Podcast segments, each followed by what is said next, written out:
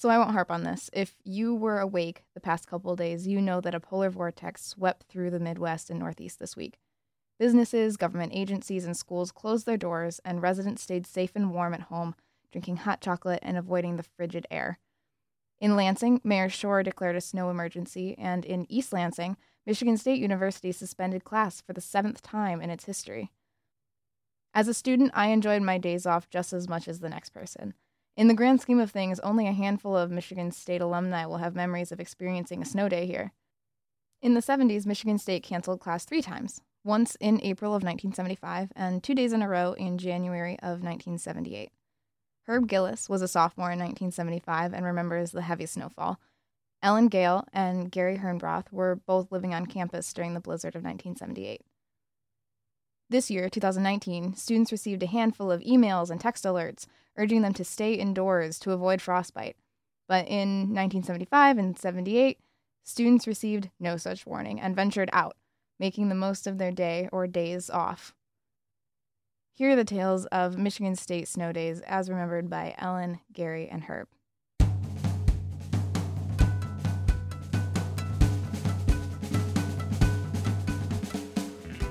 Gary Hernbroth, uh, a proud MSU grad uh, from the College of Business and the School of Hospitality Business, and I graduated in 1979. My name is uh, Herb Gillis. I'm an attorney here in Dallas, Texas currently. Been down here in Dallas since 1981. I'm a 77 graduate, June 77 graduate of Michigan State University undergrad and graduated from law school in 1981 from Detroit College of Law, which is now part of, coincidentally, Michigan State University. My name is Ellen Gale, and I'm a speech language pathologist. I went to undergrad at Michigan State. So I was there uh, for the blizzard of 1978. MSU was a nice distance. I grew up in Chelsea, and it was a nice distance from home. It got me out of the house, but yet I was close enough to be able to um, go back and forth when I needed to. Yeah, it's just far enough. You can be independent. My counselor turned me on to Michigan State's hospitality school. And I said, well, that sounds interesting. It's combining business and hospitality, and I think that that's a good combo for me. And the, the place, the place to go would be Michigan State. I, I wanted to stay in the state and go to a Big Ten school and and all that. So, uh, you know, I kind of morphed into into my uh, into my Spartan role great school, great rep- reputation. Uh, I wanted to be part of a Big Ten school with uh, college athletics, and uh, they also had an excellent uh, pre-law program in history, which was my main focus at that time. I went there from my sophomore through senior year, and I lived all three of those years in Hubbard Hall. I lived in McDonel Hall. I was, I was in Akers during the snowstorm. I attended uh, the sporting events. Although I went to football games, and do you know, because I was there during the Magic Johnson championship year, my mates and I, uh, we could never get tickets to the games. It was always sold out, and uh, we decided to watch them. You know, they always watched the, uh, they always had the game watch. Oh, I won't call them parties, but they had the games on in some of the lecture halls on big, big movie screens. So we did a lot of that. And of course, that was a very special year. Well, on Wednesday evenings, it was a big tradition of MSU Hubbard second floor to trek over to the Coral Gables, which in those days had live bands and drink specials. And, and on that evening, on the April 2nd of 75, we went over there, and there was a little bit of snow on the ground. And it was snowing. We get into the bar, and then after a couple hours, we trekked home. The snow had been maybe on our ankles on the way there. On the way back, the snow was more towards our knees. Yes, yes. I was living in McDonel, and it, it came in like a gangbuster. So anyway, we made we made it back to the dorm, went to sleep, and then the next morning, I decided since there had been a lot of snow, I was going to get up late and miss blow off my my nine o'clock class. So I was planning on sleeping until my second class started. About eight thirty, in the morning in my dorm. I got a knock on the door. Someone, I opened the door, and one of the residents from down the hall on Hubbard's second floor uh, asked me. He said, "Well, do you have some money to? We're collecting for a keg." Now, I want you to remember the drinking age was 18 at that time. And at that time, now the drinking age in Michigan was 18. In 1975, the drinking age was 18 years old. And so I was, of course, 18. So those of us that were um, born in the spring or whatever, we were already 18. And, you know, half the campus was probably 18. Right. It was all legit.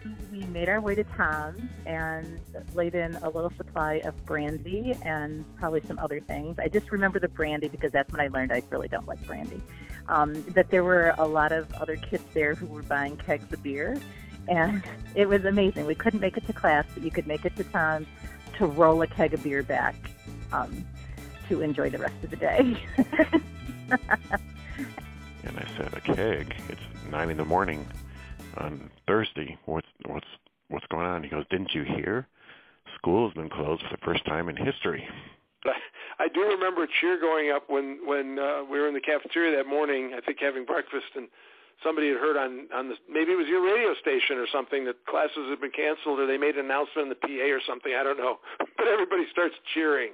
So hey, what what a Friday, right? We played uh, euchre all day in the hallway and drank beer and celebrated the closing of school. And I think there was some snow football that we did, and um, played. You know, I've mentioned the the snow football games out in front of McDonel. We did. We didn't throw the girls down the drifts quite with the energy we threw some of those guys down. You know, because there was that that testosterone thing about yeah, yeah, you know. And uh, but oh yeah, there were shenanigans. I mean, people were throwing snowballs and, and, and throwing snow down your back and all kinds of stuff. And cripe, you could barely even catch catch or touch the ball. It was all covered with ice and snow. But you know, you weren't there to really play.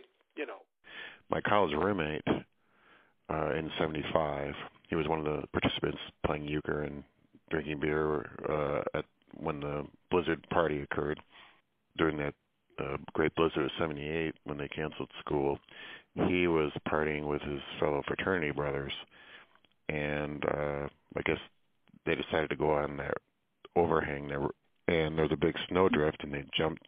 He jumped into the snowdrift, but it turned out it was very light, and he broke his ankle. The best part for me was um, at the time there was no Wharton Center; it was just at the auditorium, and we had a touring group of uh, My Fair Lady, and so they were also snowed in in East Lansing. So they put on a free performance that night of My Fair Lady, which was really cool. So we all just you couldn't walk on sidewalks because they were all covered. So we're all like walking down the middle of the road to get to the auditorium.